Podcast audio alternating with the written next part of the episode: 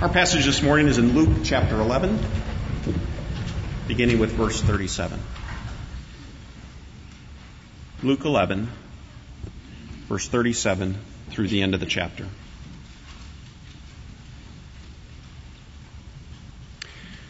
While Jesus was speaking, a Pharisee asked him to dine with him, so he went in and reclined at the table.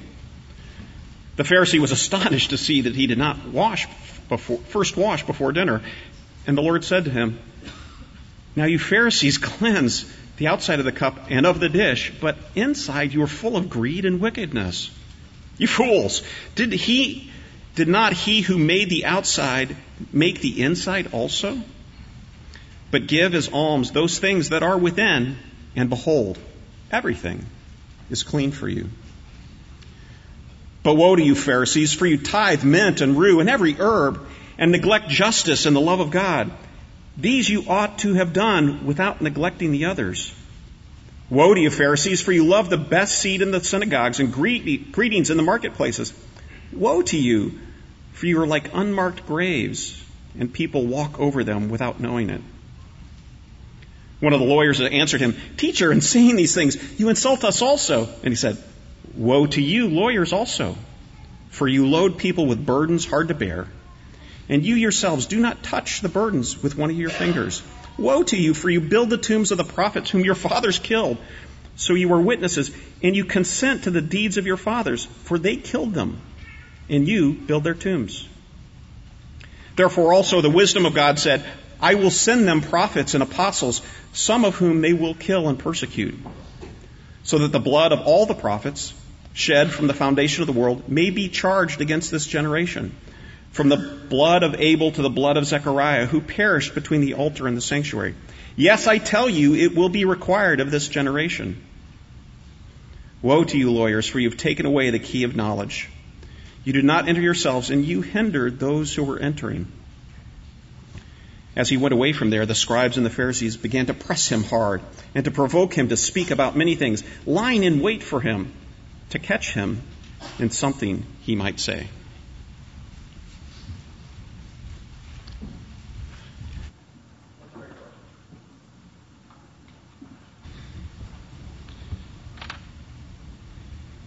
This morning, Lord, speak to your people. Uh, use Isaac, his gifts, his preparation, his heart. Speak to your people through your word and through this, your servant. It's in your name we pray. Amen. Thanks. On Tuesday, on Tuesday of this week, many um, many people will celebrate the 500th anniversary of the Protestant Reformation. Some of us will celebrate that day because on it we believe that Martin Luther nailed a document called the 95 Theses to the door of the church in Wittenberg, Germany.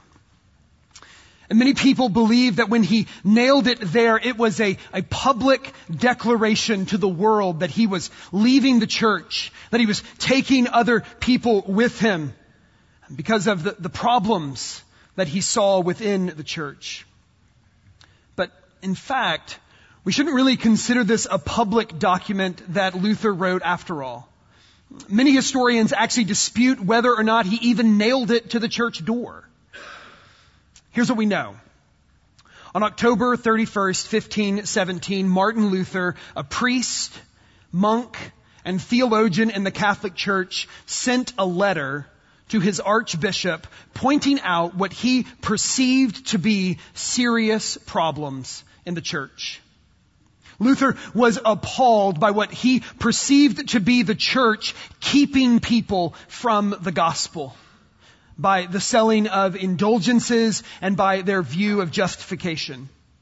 So what does Luther do? Well, he writes a letter to the archbishop. He invites other Christian thinkers to, to argue with him about this. He doesn't publicly shame the church. At least not at first. At first, he privately rebukes the church for keeping people from the gospel. Here's the way he puts it in the letter to his Archbishop Albert of Brandenburg. He wrote, It is the, the first and the sole duty of all bishops that the people should learn the gospel and the love of Christ. For Christ never taught that indulgences should be preached. How great then is the horror. How great the peril of a bishop if he permits the gospel to be kept quiet. Luther was speaking to the church and saying, you are keeping people from the gospel. And friends, that's what we've been celebrating for 500 years. That accusation to the church as a whole is the foundation upon which this church is built. You know, Luther's not the first person to gather the leaders of God's people together and point out that they're keeping people from the gospel. Jesus himself did it.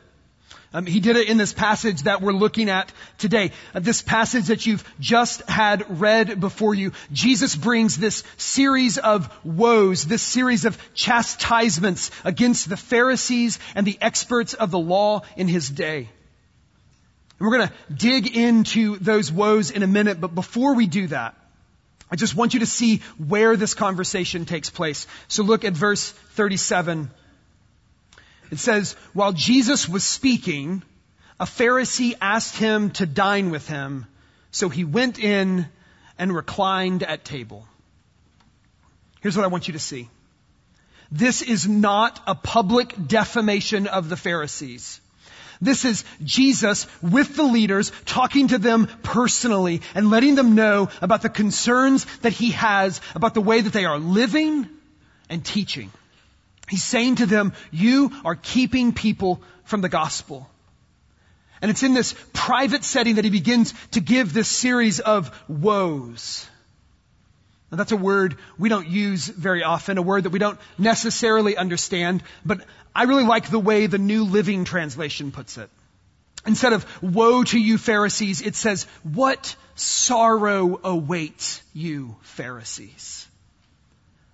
I think that's so helpful.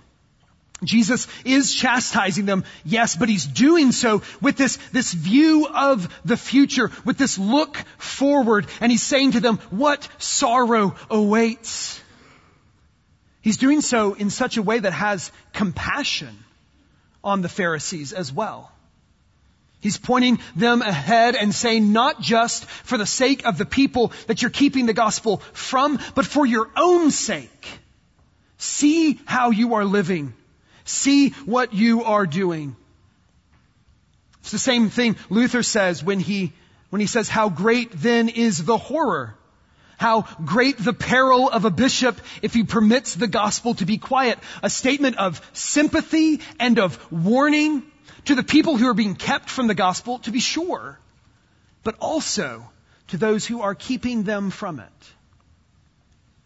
Now here's the trick of this passage. You know, it's easy to hear a sermon about the failures of the Pharisees or the Catholic Church. It's, it's easy to hear a sermon about the problems with the religious elite, but I'd like for us to consider whether or not we need this sermon ourselves. My daddy used to always say, everybody's for taxing the rich until you find out they think you're rich. Well, everybody seems to be for chastisements against the religious. Everybody likes accusations against the Pharisees. But friends, I'd like to submit that I think that we may be the ones that this passage is for. And we need to ask ourselves that question, am I keeping people from the gospel in the way that I live and in the things that I teach? We, followers of Christ, must evaluate ourselves and see if we are keeping people from the gospel. So let's look at the seven ways that Jesus points out in this text and think about them for ourselves as well. The first way Jesus says we may be keeping people from the gospel is by hiding our sin behind the appearance of righteousness. See what he says in verses 39 and 41. And the Lord said to him, now you Pharisees cleanse the outside of the cup and of the dish, but inside you're full of greed and wickedness. You fools! Did not he who made the outside make the inside also? but give as alms those things that are within. And behold, everything is clean for you. He says you clean the outside of the cup and dish while leaving inside full of wickedness. You see, you put on the appearance of righteousness, but really it's just a cover for the sin that hides within. And what's the goal? Well, the goal is to convince people that you have no sin. The problem is we're trying to convince people who themselves have sin. In other words, we've created a gospel for the righteous, which is really no gospel at all. Right? Jesus is going to say elsewhere that those who are well have no need of a physician. In other words, the righteous don't need the gospel. The gospel is for sinners. But we keep people from the gospel by pretending to be righteous and not exposing our sin. Friends, how often do we do this? We put on our Sunday best in front of others while inside we let our sin run rampant. We hide our internal sinful lust and addictions. We hide our jealousy and our greed and we hide it all behind a smile and an attitude that seems to say, if only you were like me, you would be alright. And what are we told to do? Well, we're told to get serious about those internal sins. We're told to give that greed and wickedness over to the Lord and let Him cleanse us from the inside out, right? The problem isn't that the outside is clean. The problem is the hidden wickedness within. And Jesus says, stop putting on a show because when you do, you keep people from the gospel. The second way Jesus points out we may be keeping people from the gospel, it's similar. He says we worry more about looking righteous than loving God. Look at verse 42. But woe to you, Pharisees, for you tithe mint and rue and every herb and neglect justice and the love of God. These you ought to have done without neglecting the others. You see, the Pharisees were making this public scene of their tithing. Not just the big stuff, but to the, the smallest of herbs, they were tithing. But more importantly, they wanted to make sure everyone knew that they tithed. But all the while, they didn't care about justice and about loving God. The appearance of righteousness had become far more important to them than living for God. Right? What are the, what are the two greatest commandments? Love the Lord your God with all your heart, soul, mind, and strength. Love your neighbor as yourself. Couldn't we just as simply sum that up as loving God and seeking justice? I think we could. And since the passage is talking about tithing, let's allow this verse to dissect our finances as well as the rest of our lives. You see, the Pharisees carried, cared very much about percentages. They tithed. That is, they gave 10% of everything. And in so doing, they were able to sort of check a box and declare themselves righteous. But in reality, it isn't that easy. We like to think, I give God 10% and then the other 90%, it's all for me. But Jesus, as he often does, he reinterprets, he helps clarify the law for us. And here's what he says. He says 100% belongs to God. And 100% ought to be used to pursue justice and to love God. It's all His. And we may be able to put on the appearance of, of, righteousness through tithing religiously, but if we neglect justice and the love of God with the other 90%, then we have 100% missed the mark. And the same is true for every aspect of our lives. We can strive to live up to the letter of the law all we want, and we may convince some people, but God is not fooled. And look what he says we should do. He says do both. Do both. Let me tell you, we keep people from the gospel all the time. When we act as if we are righteous, but then we look the other way when things like systemic racism and injustice still are running rampant in our country. All the time we protest things like abortion, but then we refuse to adopt or foster children. We raise our hands in worship or we stand reverently behind a hymn book, but we never, never let the words pierce into our hearts. We pray over our meals, and then we tell lewd jokes over the same table. We worry so much about the appearance and the perception of righteousness that we have forgot all about the love of God. And Jesus says when we do that, we keep people from the gospel. He goes on to say that we keep people from the gospel by putting our confidence in what other people think. Look at verse 43. He says, Woe to you, Pharisees, for you love the best seat in the synagogue and greetings in the marketplace. He says, You love it when you are honored, especially when you are, when you are publicly honored. Friends, I know I do. This has been a struggle for me all week long as I wrestled with this text. All I could think about was that afterwards, some of you were going to say things to me about it. And frankly, it didn't matter what you said. I knew when I saw the text that I'd be preaching that it was going to make some people uncomfortable and other people excited. I read the text and I thought, maybe I should just back off of the strength of the wording of this text so that people will like me more.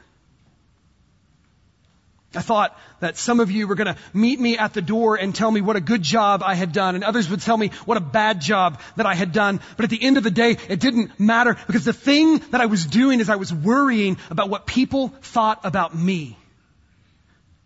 And if I'm honest, I am still deeply concerned with other people's opinions of me, and that is sin. My title does not matter and your opinion of me does not matter. The only thing that matters is the title that God has given to me and the opinion that He has of me. And He says that I am His beloved Son in whom He is well pleased. Not because of what I have done, but because of what Jesus Christ has done for me. And friend, the same is true for you.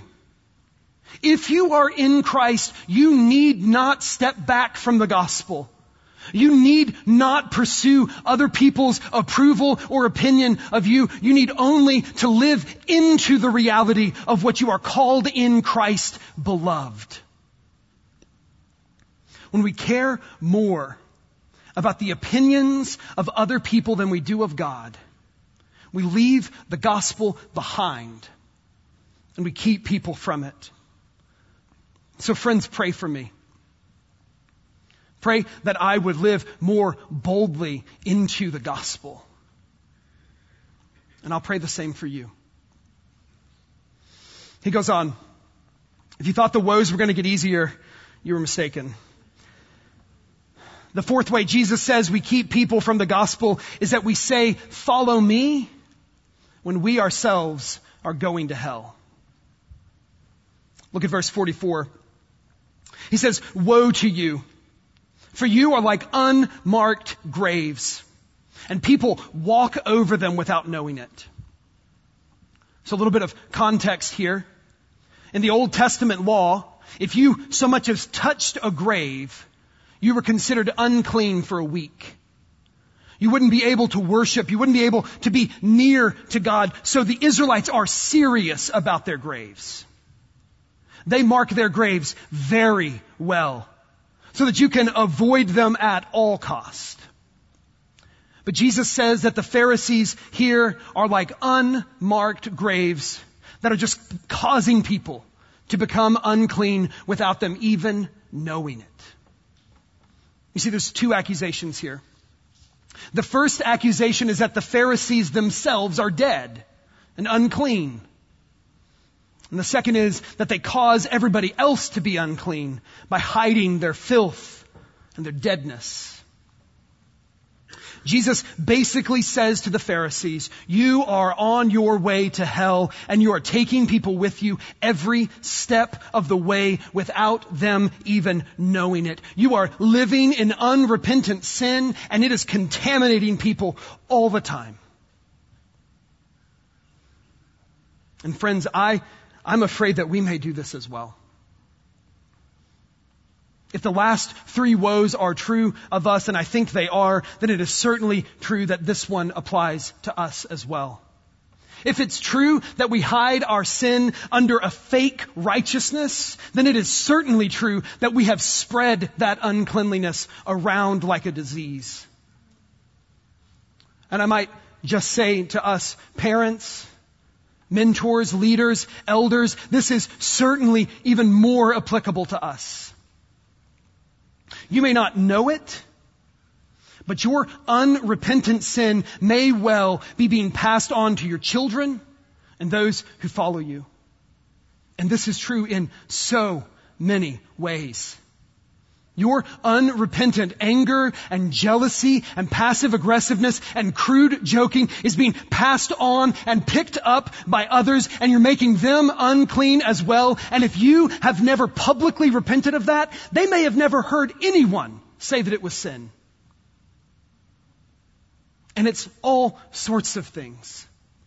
The first pornographic image I ever saw was when I was 11 years old and my friend found it in his Christian father's garage.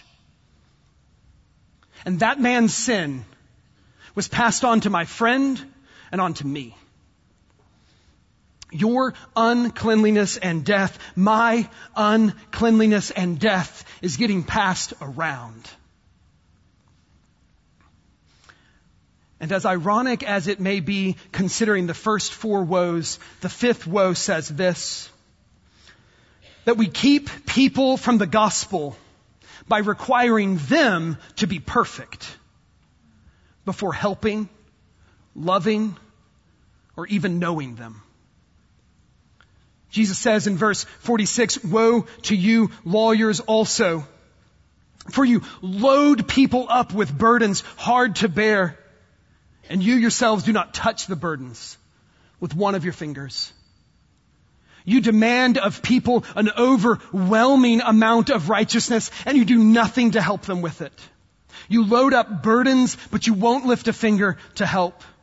You demand a perfection that you yourself don't follow, and if that perfection isn't met, then you refuse the gospel. But the gospel is for sinners. It is only for sinners. If it weren't for sinners, the gospel would be for no one. But how often is it the case that we either explicitly or implicitly demand a certain level of at least, at least perceived righteousness before we would offer real love, real help? Frankly, I think there are times where the perception, at least, is that we don't even want the person among us until they begin to live like us. And Jesus says to that sort of attitude, what sorrow awaits you? For you are keeping people from the gospel. The gospel of Jesus Christ says God shows his love for us in that while we were still sinners, Christ died for us. The gospel of Jesus Christ says, come just as you are in the midst of your sin, in the midst of your filth, in the midst of your addictions and compulsions and desires. Come and find in Jesus a savior who loves you and has for you forgiveness and grace and a kindness that overwhelms your deepest sin. And if you think that you are dead in sin, the gospel says you are. But come to Jesus and you will have new life. Friends, we need to be like Jesus. We need to be a people who open our arms and our hearts and our homes and certainly our churches to those who are dead in sin. And when we give them love and grace, we give them Jesus. Are we keeping people from the gospel? Jesus says there's a sixth way we keep people from the gospel. We keep people from the gospel by living in the past and not listening to the prophets of our day. Look at verses 47 to 51. Woe to you! For you build the tombs of the prophets whom your fathers killed. So you are witnesses, and you consent to the deeds of your fathers, for they killed them and you build their tombs.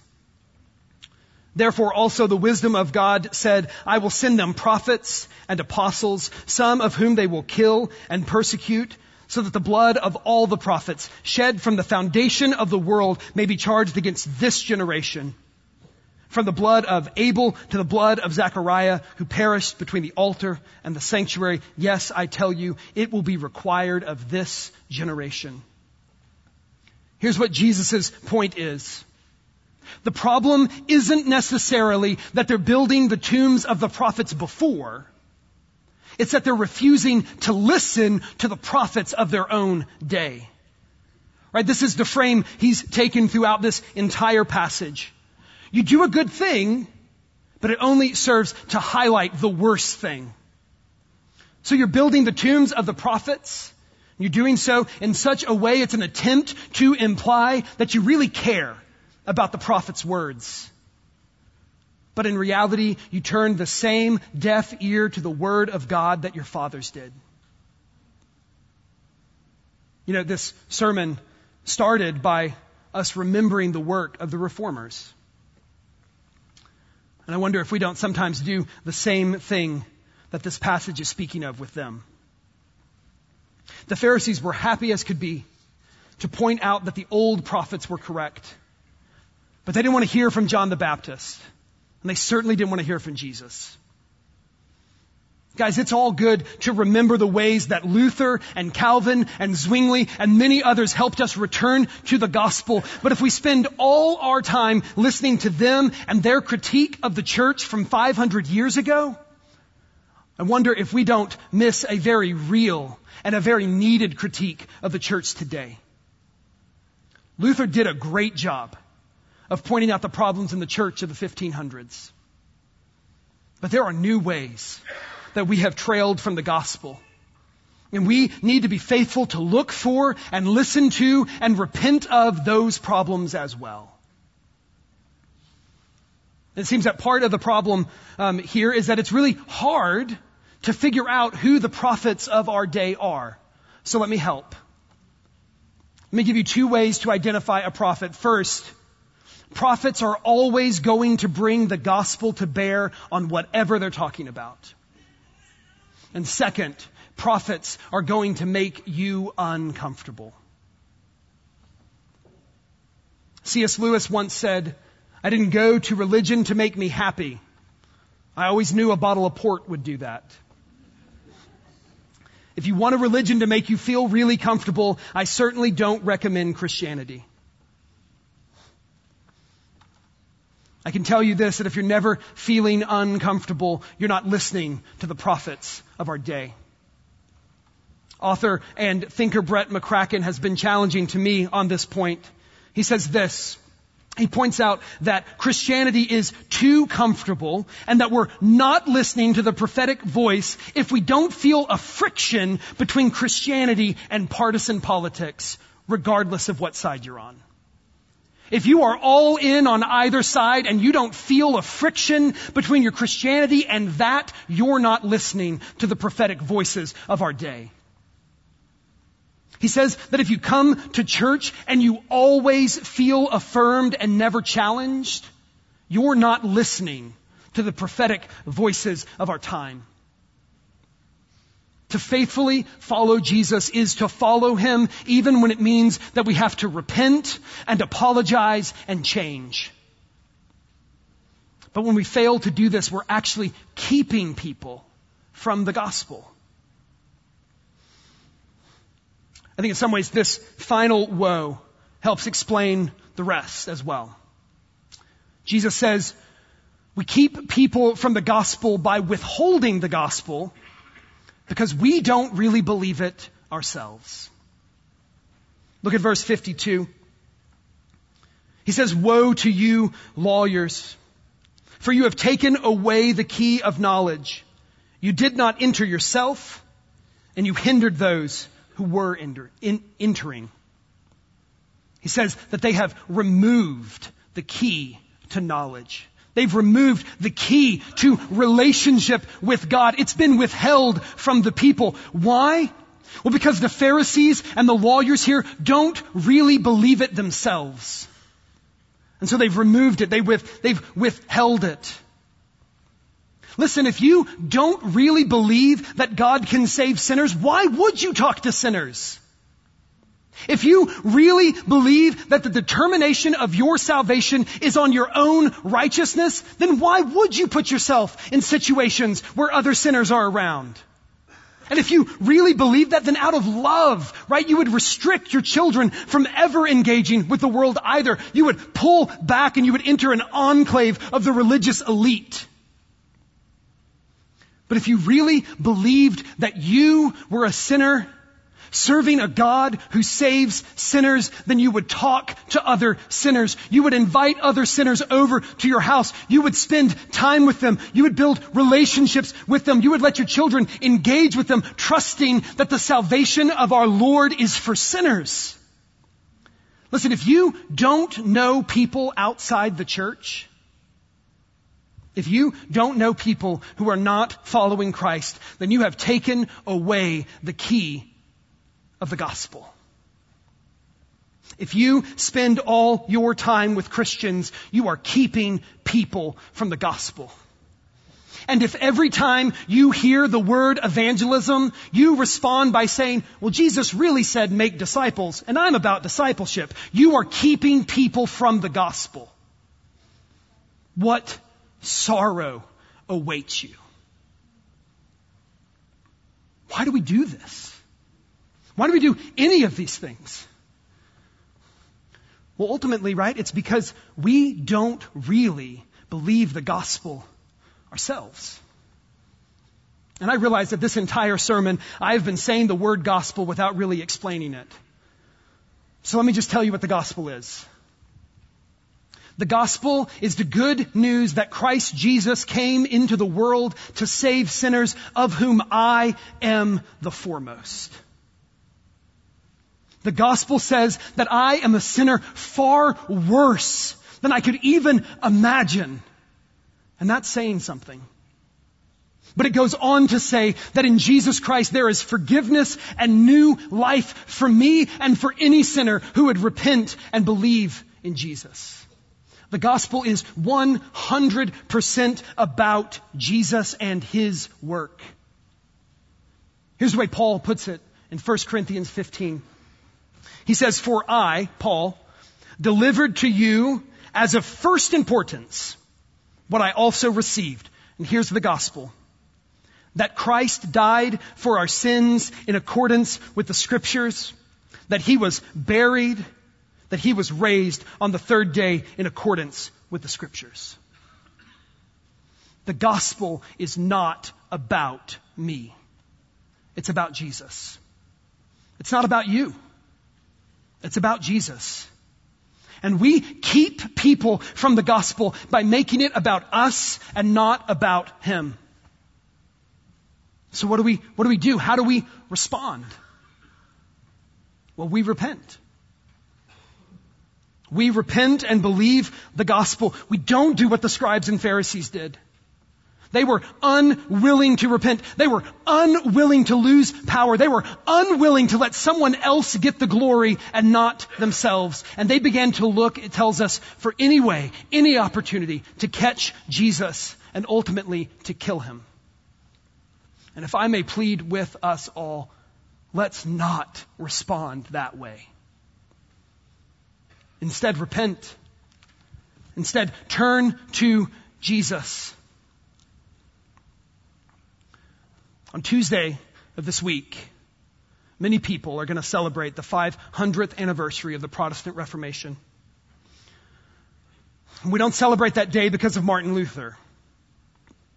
We celebrate it because of the gospel of Jesus Christ. The first thesis of the 95 that Luther wrote says this Our Lord and Master Jesus Christ, when He said repent, willed that the whole life of believers should be repentance. That was true then, and it is certainly true now. The gospel is about Jesus, not us.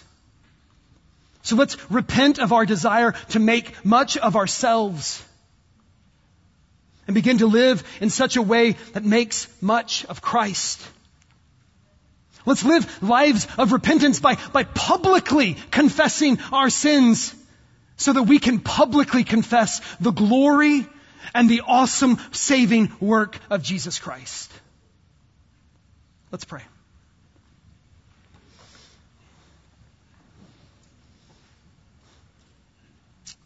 Oh Lord, we have sinned. Father, we have kept people from you and from the gospel. We have sought our own glory instead of yours. And we are sorry. And we humbly repent. We thank you, Lord, that you save sinners like us. And we pray that you would overwhelm us even now with your grace and your goodness. Lord, forgive and give us new life in Jesus Christ. And we pray, Lord, that you would bring even more to a saving knowledge of Jesus. We pray that you would empower us to no longer keep people from the gospel, but to bring it to them and to bring them to you for your glory. We pray this all in the powerful name of Jesus Christ. Amen.